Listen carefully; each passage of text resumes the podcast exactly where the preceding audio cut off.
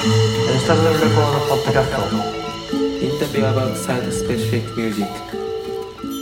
このポッドキャストでは音楽レーベルベジタブルレコードが音楽を手掛けた空間に実際に赴き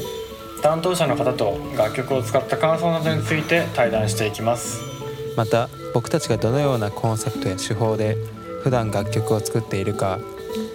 作曲制作の裏側についてもお話ししたいと思います。ろしくお願いします。よろしくお願いしますでは私がまあホストですね、米沢エリカと言います。よろしくお願いします。よろしくお願いしますえーと引き続きまあ私、まあ先ほどお話ししてた私がえーとベジタブルレコードの二人をまあご紹介するという失礼で始めさせていただこうかなとは思います。よろしくお願いしますちょっと私もあの今回が初対面というかっていう形なので、自己紹介のそのカカンペを見ながらになるんですけど、ちょっとあのご愛嬌でお願いします。名前だけ先にあそうですね言いますかねはい、えっ、と僕がベジタブルレコードの三上と申しますはい僕がベジタブルレコード林と申します。よろしくお願いします。はいよろしくお願いします。よろしくお願いしよろしくお願いします。はいで、えー、と今回まあお二人でベジタブルレコードという形でご紹介させていただきますが、そのベジタブルレコードさんは、まあえー音楽の新しい楽しみ方。価値観を作るということをコンセプトに掲げていらっしゃる、えー音楽レベル。とはい。いうことですね。で、まあ、コンセプトのところでいくと空間やプロダクトなどを構成する自立した一つの要素として楽曲を作成されると。はい。でその場所その時そのものでしか成り立たない、えーいわゆるサイトスペシフィックミュージックを目指していらっしゃるとはいいうことです、で今回に関しては音あ今回じゃないですね常にやられていることか。音集め演奏体験のワークショップや、えー、といる場所によって聞こえ方が変わる回遊式のライブ、あと QR コード最近こうあるやつですね、QR コードを使ったアプローチなど、まあ、音楽にまつわるさまざまな試みを行っていらっしゃるとはいそういう、えー、と2人ということです。で、すみゆめ今回初めてじゃないんですよ。去年もやって2回目っていう形で、前回がマリンバ奏者の乃木葵さん。はいっていう方と写真家の工藤葵さんとともに「 Song for 隅田川」という企画を企画をしていただきました。今回が、えーと「 Song for 隅田名所」とこ東京スカイツリーを音楽で表現するという企画をされるということで、はい。まあ、今日はお二人のお話だったりとか、この企画についてとかもいろいろお話聞かせていただこうかなというふうには思っています。よろしくお願いします。よろしくお願いします。30分すぐ終わりそうなので。でまあもうシンプルにまあどんな音楽を作っているかっていうことをまず最初にお聞きした方がいいかなと思うんでそうですけれども、はい。ちょっと今回あの、はい。7分で若干長いんですけど、あの僕らのコンセプトムービーみたいなのをあの、はい。用意したので、はい。それをちょっと流していただきながら説明できればなとあはい、思っております。まあこれが空間デザインとしてやっている、あのアーカイブなんですけど、はい。これはあの新宿にあるホテルのレセプションとか、はい。あのラウンジの曲を作ったりとかこれは上野にあるノーガホテルっていうあのホテルがあるんですけどそこの個室トイレの中だけの音楽を作るっていうちょっとニッチな うんやってたりとか。でこれがあの大宮の近くにあるあのお風呂カフェタタネっていう温浴施設なんですけどそこの中の曲をやっててお風呂入りながらも曲がまあ流れてるみたいはい。な感じですね。でこれ福井県鯖江市にあるあのツーリストアっていうショップなんですけどそこのショップの音楽をやってたりとかメガネですからね。そうですね。でこれはイベントの曲なんですけど、はい。あのアトリエ無地銀座っていうあの銀座にあるはい無印の,、あのお店ですね。そこでイベントの音楽を全面使ってやったりとかっていう、でこれ沖縄ですね、あのストレート那覇っていうホテルがあるんですけどそこの客室の中で聴ける音楽みたいなあの部屋に入ってこうテレビがついてそこから流れるみたいな。そういう曲だったりとか。でこれがプロダクトデザインっていう体でやってるんですけど、まあ、音楽の月ハーブティーってことでハーブティーを作ってるこういうブランドがあってそことコラボして QR コードをつけて曲とあのハーブティー一緒に楽しめるみたいな感じだったりとか、でこれはま自分らであの作ったやつなんですけど、まあ、ガムテープにこういう QR コードをつけて音楽と一緒に荷物を送れたら面白いんじゃないかみたいな、まあ、そういう考え方で作ってみたりとか、でこれ音楽式おでんっていう普通に気分のでも買ってきて自分らの曲を貼り付けて売るっていうギャグですねこれは。まあ、まあ、おでんはね、はい必要ですからね。はい、でこれはあのアンビエントデザインズって名古屋の建築設計ユニットみたいなのがいるんですけどその人とコラボレーションして、まあ、T シャツに曲がついてるというようなものですね。でこれはあの奥多摩にバテレっていうブルワリーがあるんですけど、まあ、そこのあの代表2人が友達でそこの人たちとコラボして音楽がついてるビールですねボトルビールっていうのを作ったりとかでこれはあの林の父親が福井県でコーヒー屋をやってる。んですけどコーヒー豆屋を。そことコラボして音楽がついてるコーヒー豆みたいなのを作ったりとか。でこれが、まあ、映像とかその他のデザインですね、まあ、これはあの簡単に言うともう映画音楽ですね。映画の音楽を作ったりとか。これ何かの映画ですか？そうですね。短編の「オーラ・グローリー」って映画ですね。でこれがあのちょっと「精進」っていうテレビコマーシャルのあの15秒の曲をちょっとなんとなくわからないと思うんですけど。で。これがあのひ、えー、と日村ゆりさんっていうテキスチャルデザイナーの方がいるんですけどその人のコンセプトムービーの曲を作ったりとか。でこれはあのちょっとしたアーティストの2人とコラボレーションして名古屋のあのとある美術展で出したあのビジュアルアート作品の曲を作ったりとかですねでこれはまあブランドの音楽というかその店舗の音楽とか映像の音楽とかいろいろなのに使えるように作ったしりしりっていうまあジュエリーブランドがあってそこ用の曲をあの作ったりとかこれはさっきの野木葵さんですね、あのーマリンバ奏者の方ですね。が「リンゴ100年分」っていうその作品を作ったことがあってそれの全面的なあの楽曲のプロデュースとかを僕らでやったりとかで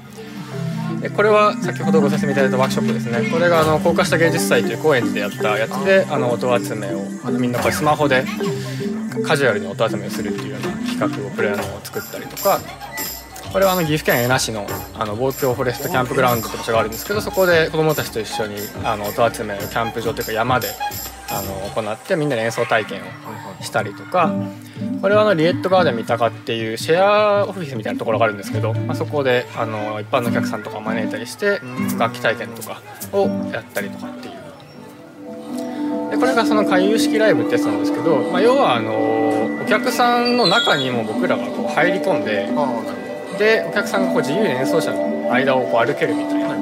まあ、なので回遊式っていうのはそのお客さんがいる場所によってあの単純にそのある演奏者との距離感がどんどん変わってくるので物理的に。大きく聞こえたり小さく聞こえたりっていう、そういう自分の歩き方で聞こえ方が変わるっていう。ようなこれが割とあのそうですね小杉湯でやった男湯と女湯に演奏者が分かれてその男湯と女湯を鑑賞者がこう自由に行き来してあの音楽空間を楽しむみたいな。でこれは複数の音楽を使ったアプローチで、まあ、このカフェのあの中に小型スピーカーを3台設置してでそこからあの違う曲を別別々にバラバラに同時に流してで空間の中で一つの曲に完成させるみたいな。でこれはあの足立区にある病院なんですけどここのあの廊下が結構すごい3 0ルぐらい長い廊下ででそこの廊下にこう3台小型スピーカーを置いて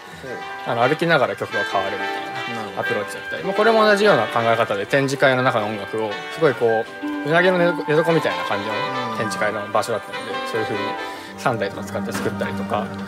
でこれはインスタレーションですね。でこれ桑原商店っていうそういう日本酒のお店があるんですけどそことあのメディアアンビション東京っていうのの時にコラボレーションしてあの売ってる日本酒に全部音楽つけて販売をしたりとかこれは青山のスパイラルであのちょっとしたあの1時間だけの個展っていう企画に僕ら応募して受かってでそれでできた企画なんですけど、まあ、音楽使ってインスタレーションやったりとか。でこれはボーナストラックっていう下北沢にまあのそういう商業施設があるんですけどそこの、あのコラボレーションしてこういうインスタレーションやったりとか。でこれはあの普通こう隠したりするようなスピーカーとか配線をもうあえてこう前面に押し出してそれをこうなんかオブジェみたいにしてこう一個のまあ彫刻じゃないんですけどなんか見せて見せるみたいな見せ方をちょっと模索した時期がありまして、まあ、こういう感じで配線ドラムとかわざと前に出してこうコードとかを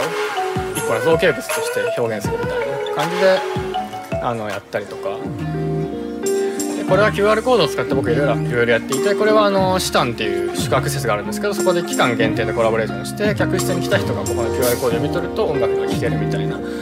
あの仕組みを作ったりとかこれはリューロっていう清澄白河にあるホテルですね。でこれも期間限定なんですけど壁にこうやって QR を貼らせてもらって来た人がそこから聴けるとか。でこれは一応期間限定ではないんですけどヌイっていうまあホステルがありまして、まあ、そこのあのなんていうんですかね宿泊者だけが泊まるあのなんていうんですかくつろげる場所があるんですけどそこの QR コードをつけてやったりとか。でこれアーティスト・イン・レジデンスをあのいろんな場所でやっていてこれ富山県の氷見市のハウスホールドっていうところの宿泊施設とコラボレーションしてそこに3日4日ぐらい泊まりながらあの現地の人とか使って曲作るみたいな。でこれも伊勢市の授業でクリエイターズワーケーションっていうのがありましてそれに参加して伊勢市に実際行ってそこで泊まりながら曲作るみたいな感じでやったりっていう。まあこういう感じでやってますね。であの一番初めにご説明をいただいたんですけどなんかその空間やプロダクトなどを構成する自立した一つ要素っていうとすごい難しい感じに聞こえるんですけどなんか僕ら的にはその CD とかカセットとかレコードとかって今まであったじゃないですか。そういう音楽フォーマットの一つとして空間やプロダクトや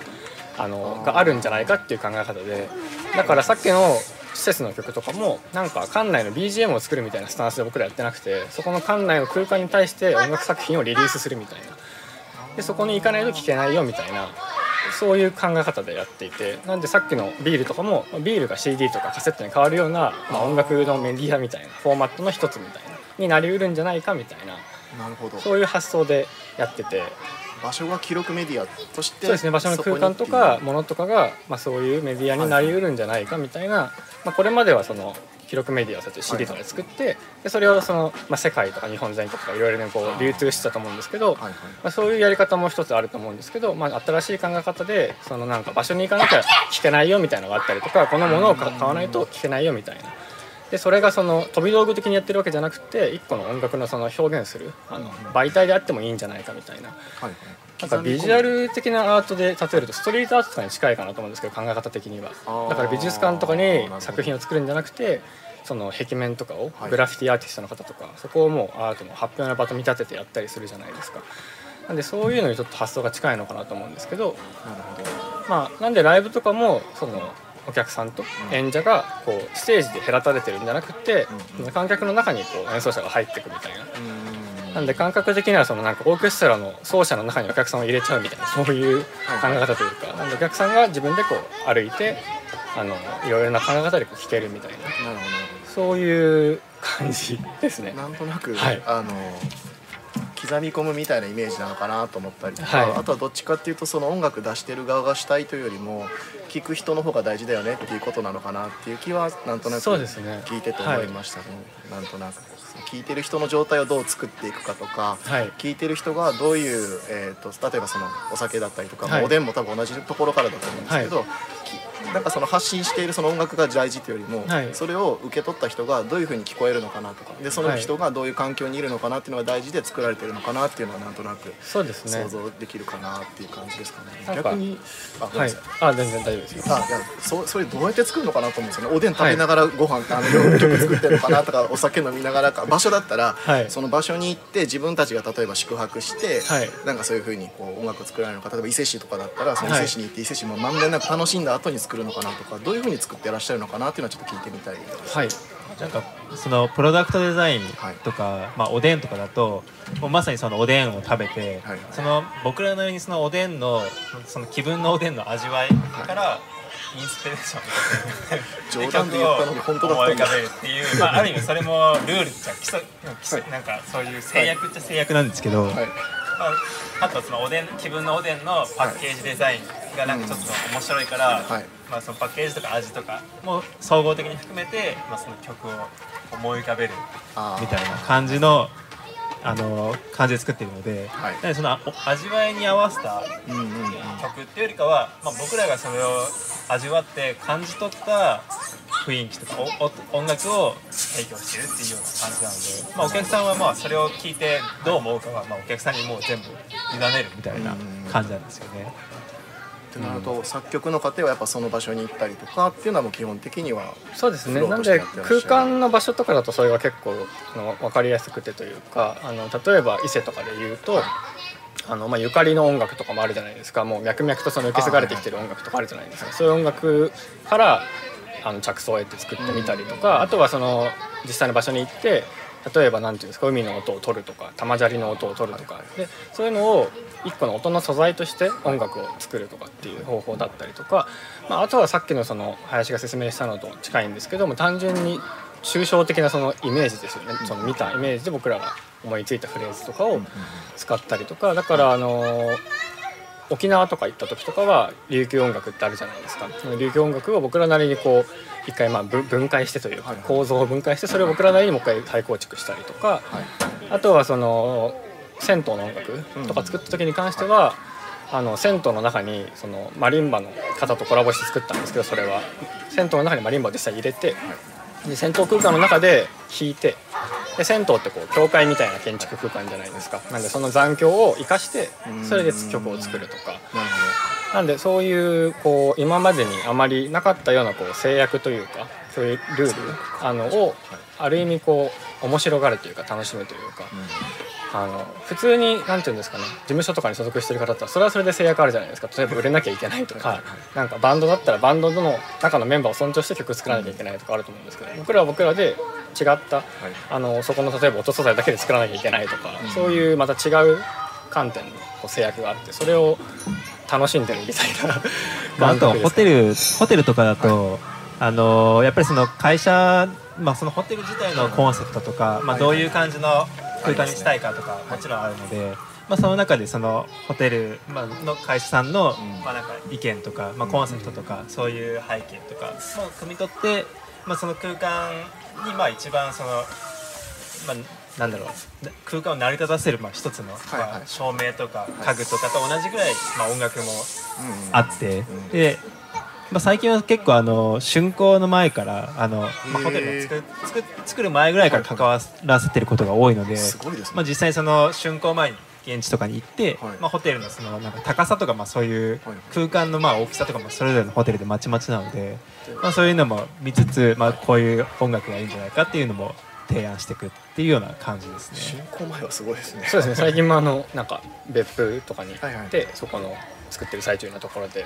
あのこういうふうにしましょうみたいな話をしたりとか。その辺は結構建築うん。デザイナーとか、まあ普通のデザイナーさんとかと結構似てるのかなって、仕事のアプローチ的にははい。そんな感じに近いかなと思ってますね。その流れでいくと今回の企画自体が結局そのスカイツリーが見える3つの場所、はい。えっと、東京スカイツリーの展望デッキと,、はい。えっと隅田北斎美術館と、はい。神戸橋の船着き場。でそこから見える景色を音楽で表現する名詞音楽を作るっていう形になってくるとは思うんですけど、はなんか今までのそのなんていうかそのえ構成要素的な意味合いで言うとその場所で作るとか、はいはい。おでんで作るとかっていう。なんかすごい幅広くなりましたね風景 距離めちゃくちゃあるし、こう風景って言い方をするとその場の空気だったりとか、はい。それこそ朝昼晩のそのなんかなんですか日のうん。移り変わりだったりとか、その風景を見てる人とか、はい。その人の出人の入りみたいなところとか、はい。めっちゃ大変そうな気がするんですけど どんな感じで作っていくんですかこれ？なんか今回はその北まあ、北斎がうん。まあ代表的な作品で富岳はい。36景っていうのがあると思うんですけど、はい。まあ、それもその基本的にはその富士山をいろんなうん。まあ場所とかでまあ描いて、まあ、それぞれのその場所によっては富士山が見える構図とかはい。が結構違っ、まあ、距離感とか違ったりするので、まあ、それをなんかこのこうこういうとら富士山の捉え方とかこういう構図で描く面白さみたいなのを結構醍醐味としてなんかあの作品のすごい面白いところだなと思ったので。まあ、僕らも要はなんかこの今スカイツリー見えてると思うんですけど、まあ、まさにこの風景をまあ音楽で表現するみたいな感じのニュアンスに近くてなんでそのスカイツリーがまあそれぞれ今回その、まあ、スカイツリーの中もあれば、はい。一番遠いところで北斎美術館で円形の部分もあったりとか、神戸橋船着き場だとまあちょっと近景みたいなちょっと近くに富士山、あの富士山じゃないスカイツリーが見えるみたいなのがあるので、まあ、そのスカイツリーを一つのモチーフみたいなそのフレーズが一つあって、はい。まあ、そのフレーズを、まあ、遠近感を持たせつつ、まあさまあ、すなんぞ3曲の中で、まあ、ちょっと遠くに聞こえたりとか、はいまあ、あとはスカイツリーの中とかだともう本当にこのここら辺でまあそのフレーズが聞こえるみたいなイメージで スカイツリーの中にいるよみたいな。そうですね。そのフレーズの中にも自分がいる感覚みたいな感じで作ったら結構面白いかなと思っていてまだちょっとこれから作るんですけどなんか本当にさっきも言いましたけど結構すごい挑戦をされるような気はしてて なんか今までってこう例えば泊まってる人とか、はいはい。それこそお酒を飲む人とか、はそのおでんを食べる人とか、い。伊勢市に行く人とか、はいは結構そのさ先ほどおっしゃったみたいにどっちかというとその場所に刻み込んでそこ聞く人が主体みたいな感じだと思うんですけど、この風景とかになってくるとこの辺の生活している人っていろんな人いるじゃないですか、はい。それこそ、えっとなんか何十年もここにいててずっとこの風景を逆に見てて最近できたタイプの人だったりとか、もしかしたらここでキャーキャーさっきからもわーわー言ってるあの大変な子供たちとかも、まあ、この風景を見てるみたいな感じで、なんか聞く人がいろんな人がいっぱい今まで以上にいはい。ろんなタイプの人が聴く曲をはい。今までのそのやり方で作られるっていうのが結構どんな音楽になるのかなってすごいちょっと楽しみだったりはしていてですね、はいはいはい。なんかこうなんですかこう今ちょっと作っていく上でこう困っていることだったりとかこういうこと挑戦しようみたいなその裏技みたいな話とかちょっと裏話的なものとかもしあれば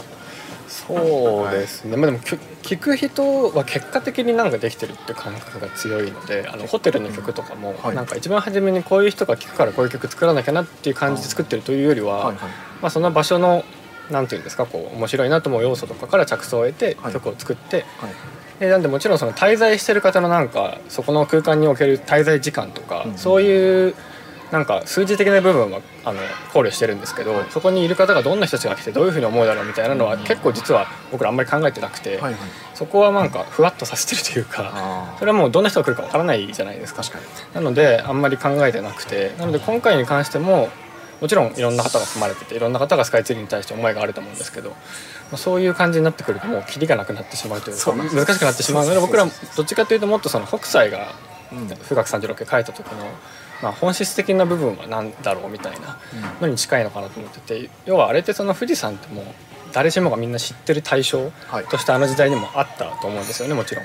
だけどその北斎が新しい世界の見え方をみんなに提示したっていうかこういう富士山の見え方ってあるよねみたいなのをその斬新な構図とか斬新な色合いとかで見せてでそれによって当時の方々があのあ風景で富士山でこういう見え方ってあるんだみたいなこういう世界の捉え方ってあるんだみたいなそれによってその風景画として一ジャンルをあの人が確立したっていうのは僕ら的にはそういうことかなと思ってて風景を描いたことが新しかったんじゃなくて風景の捉え方が面白かったんじゃないのかなっていう。なので僕らもそのなんかまあ世界の聞こえ方聞こえ方っていうと大げさなんですけどそのスカイツリーを音楽で表現するってちょっと意味わかんないと思うんですけど 僕らもふわっとはしてるんですけどなんかそういう捉え方があってもいいんじゃなかろうかみたいな。なんか一個の可能性とか選択肢みたいなのをこう出してる感じなのでなのでそれに対してこうどう捉えてもらえるかなっていうのは結構まあふわっとしてるというかどうあってもいいかなとかどんな人が聞いてもいいかなっていう僕らとしてはこういうあの表現の仕方がありますよみたいな、はいはい。なるほど。そういう感覚ですかね。はい、うん、今回はここで何かこう音を流すとかではなくてあじゃないですね。えっ、と QR コードでしょ。はい、はい。ですよね。できこう QR コードを読み取って、はいこう見ながら聞くとかそんな感じですか、とか、まあ、お家に帰って聞くととか。かあとはポストカードとかも作るんで、はい。あのそこにも QR が載ってるので、はい。そのポストカードを例えば友人に遠方の友人に送ってもいいかもしれないですしはいっていうようないろんな可能性が はい。そうなると結構みんな聞き手によっていろいろ音楽の印象変わりそうですね。そうですねなんとなく。まあそれで結構スカイツリーの、まあ、今まで見てたスカイツリーの印象もなんか、まあ、それで少し変わ変わるかもしれないですしまあなんかその勝手にそうスカイツリーの音楽を作ってるんですけど まあそれで街の人がなんかイメージ変わっちゃったらまあ嫌だなみたいなのもあるんですけどまあ別にそれもそれでいい。でもなんかスカイツリーって結構人によっていろんな思いがあって見たりするところがあるのでね。なんか音楽きっかけで、はいなんか自分はこう思ってるんだよねとかはい。例えばこの音楽のこのフレーズがなんかあれ思い出すよねみたいな、はい。なんかいろんな会話が生まれると面白いですよねなんかそうですね。聞きながら。うんうんうんうんなんか聞いてて聞いてる人がどういう状態で聞いてるといいなとかなんかそういうイメージとかあったりするんですかなんか。そうですそうですね。なんかあんまり、まあ本当にその 展示、はい。まあ、なんか今回その展示、まあ、3つの展示会場で、まあ、ちょっとあの看板、まあ、名所のそのよくあの看板みたいなのあると思うんですけど、はいはい。その看板みたいなのに見立ててちょっとそのふ僕らのその楽曲をはい。譜面にデザインした、まあなんか看板とかシートみたいなのをは今作成ちょ中で、っと全然わかんないと思うんですけど。あのあのおたまじゃくしかちゃんとあるけどあそうですああそういう。の今作そう作ってる最中でなないんですよね、あ絵がのデザインは今 そうですよね。作ってるって感じなんですけどまあそれをあのそれぞれの会施設に置かせてもらってはいはい。今来た人はその QR コードもあのついてるので、はい。まあ、そこで聞いてまあ、実際にそのスカイツリーを見ながらはい。まあ、その曲を、まあ、イヤホンとかスマホとかで聴いてもらっても大丈夫ですし、まあ、それを、まあ、近くにポあのポストカードも一緒に置かせてもらう予定なのでそのポストカード持って帰ってもらって、まあ、さっき言ってたみたいにお家で飾ったりとか、まあ、お家で聴いたりとか、まあ、友人に渡したりとかっていう聴き方ができれば面白いかなっていう。そうですね。あとはあのーまあ今まで作ってる空間の音楽とかもそうなんですけど結構なんかあのー A メロ B メロサビみたいなのって曲にあるじゃないですか。で音楽ってまあ時間芸術って言われてるようにその時間軸に沿ってこう展開していくっていうあると思うんですけどなんか僕らそこを、まあ、ちょっと違う考え方で、まあ、違う考え方というかなんていうんですかね。A メロと B メロのサビが同じ空間に同じ時間軸にこう同居してるみたいな曲の作り方をしていて。って言うとちょっとまた意味わかんないと思うんですけど。だからなんかだんだん A メメロ聞いててあ B メロ来たおサビだバーンみたいな感じじゃなくてなんかもうその5秒ぐらい聞いても20秒ぐらい聞いても3分聞いても曲の印象がそんなに変わらないみたいな。なんか A メロあった B メロあったみたいな。感じなんかそれがそのこうなんていうんですかね絵とかで例えると例えばその一枚絵ってあるじゃないですか、はい。普通の。その絵だけで全部説明してる。でそれに対して時間軸の映画とかあるじゃないですか。はい。なんで今その一般的な A メロ B メロサビが映画とかに近いとすれば僕らがその空間とかに対してリリースしてる曲はそういう静止画とかさその一枚絵みたいなのに近いような感じで同時にいろんなことがなんかその一枚の中で起きてるみたいな。その例え持ってきちゃうと私あのあのなんですかあの16世紀ぐらいの宗教絵画が好きなので、はい。なんかあるじゃないですかあー上に羊がいてあそうですそうです聖教師があそれでいいんですか？あそういう感じです。あそうイメージ。あそういうイメージ日本で言ったらあのあれです落中落外図とかあるじゃないですか。はいはいはい。あああいう？ああいうだからダーンってなった時に一枚の中にいろいろあるじゃないですか、はいはいはい。で見る人によって見方違うじゃないですか。例えばここにいる羊を見る人もいればこっちでいるおっさん見る人もいたりとかでそれを全体をこう長官的に見る人もいればと思うんですけど僕らの曲もまあそういう感じに近くてだからある部分を聞くと A メロっぽいよねみたいな感じだけどある部分を聞くとなんかサビだよねみたいな。まあ、なんかちょっと言ってる意味が分からないと思うん今ちょっですけどなんかそういう音楽を作る人ってもしかしてこの私たちの3次元の人じゃないんじゃないかな。と4次元ぐらいから気張ってこうその時間を全部俯瞰してその縦横斜めじゃなくて時間軸を全部頭の中でイメージして曲デザインしてんのかなっていうぐらいの感じにちょっと聞こえたなんかあの、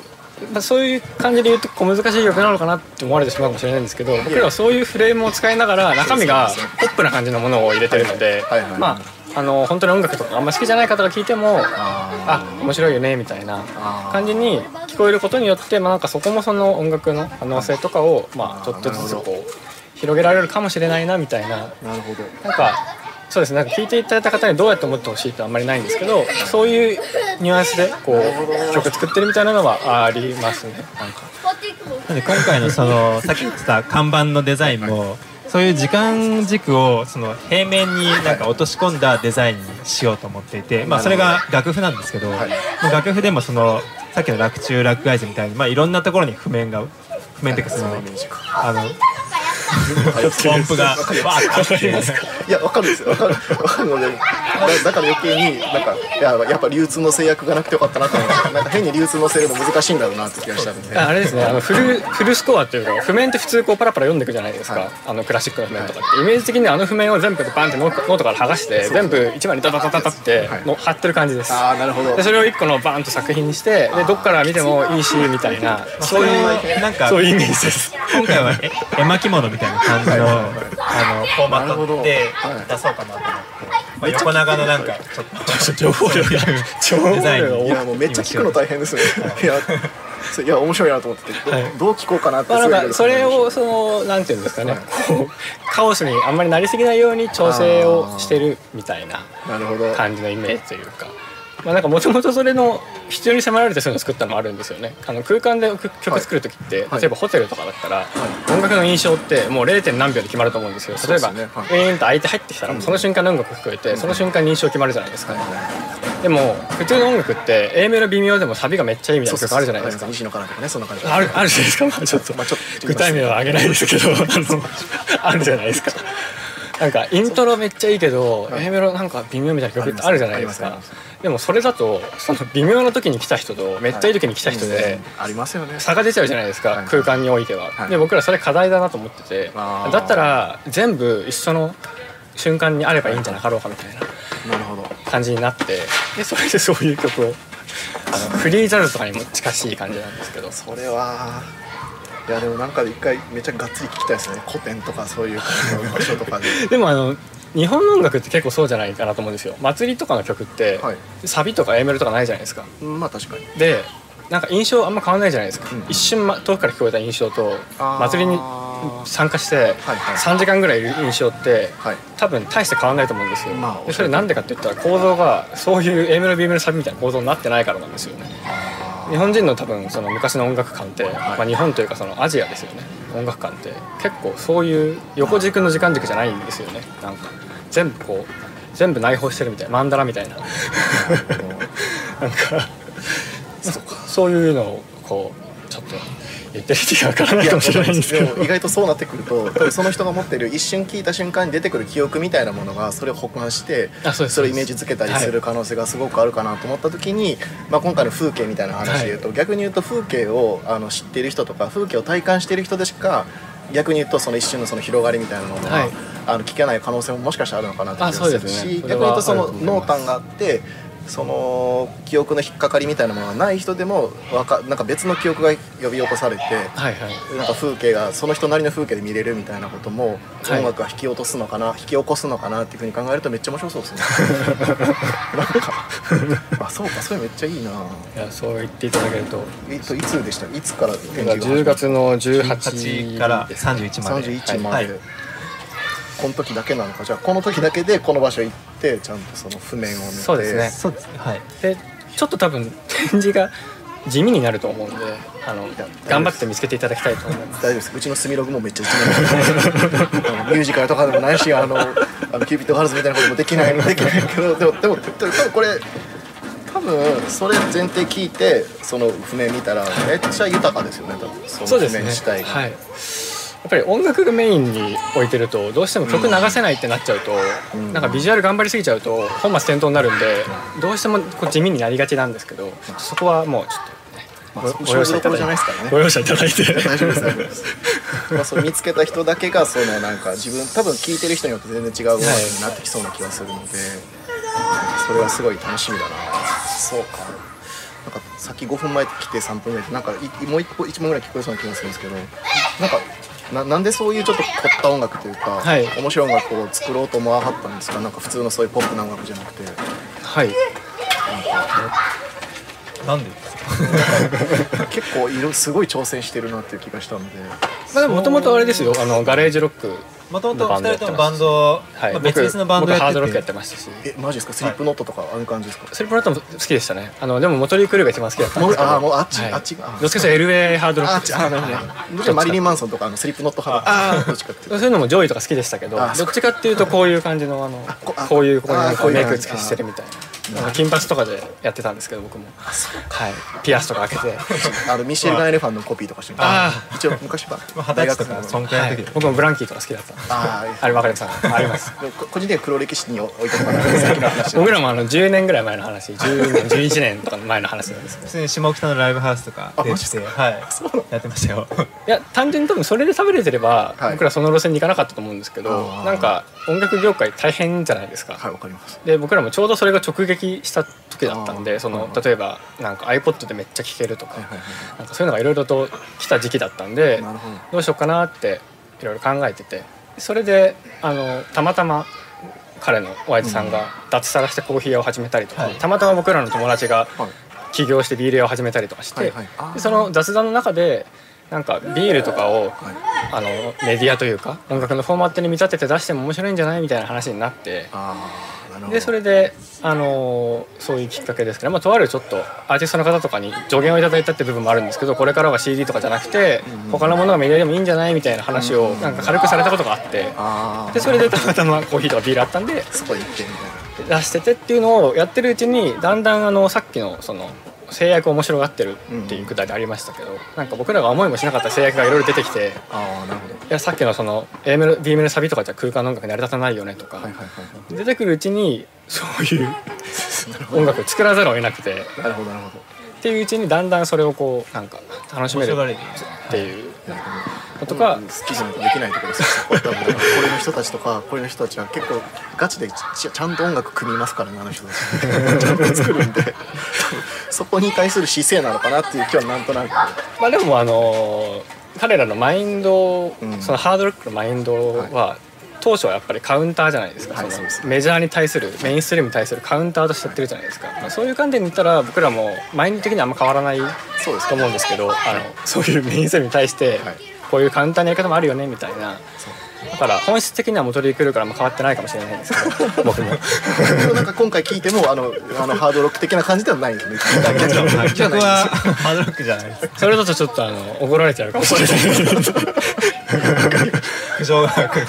あの、そうですね。でも楽しみです。なんかすごい今日今日いろいろ話を聞いててなんか本当にそのいろんな見方というか、はい。そういう豊かな見方ができそうな感じがするので、い。ちょっと私もあの、まあ、さっきも言いましたがサラリーマンしてるんで空いた時間しか行けないですけど、い。ちょっと探してちょっと QR コードやっていろいろ見てみようかなと思います。はいぜひ。はい。ありがとうございます。すみません。ちょっと喋りすぎちゃいましてもう30分経ったみたいなんですけど、はい。もうなんか大丈夫ですか？あ全然大丈夫です。はいという感じでちょっとあの10月18日から31日まで、えー、と東京スカイツリー展望デッキと国際美術館と神戸橋船着き場の3カ所で、はい。ベリタブルレコードさんのそういうバーンわーっていう曲が聴けると思うのであのぜひ行ってください。じゃあ今日はありがとうございました、はいありがとうございました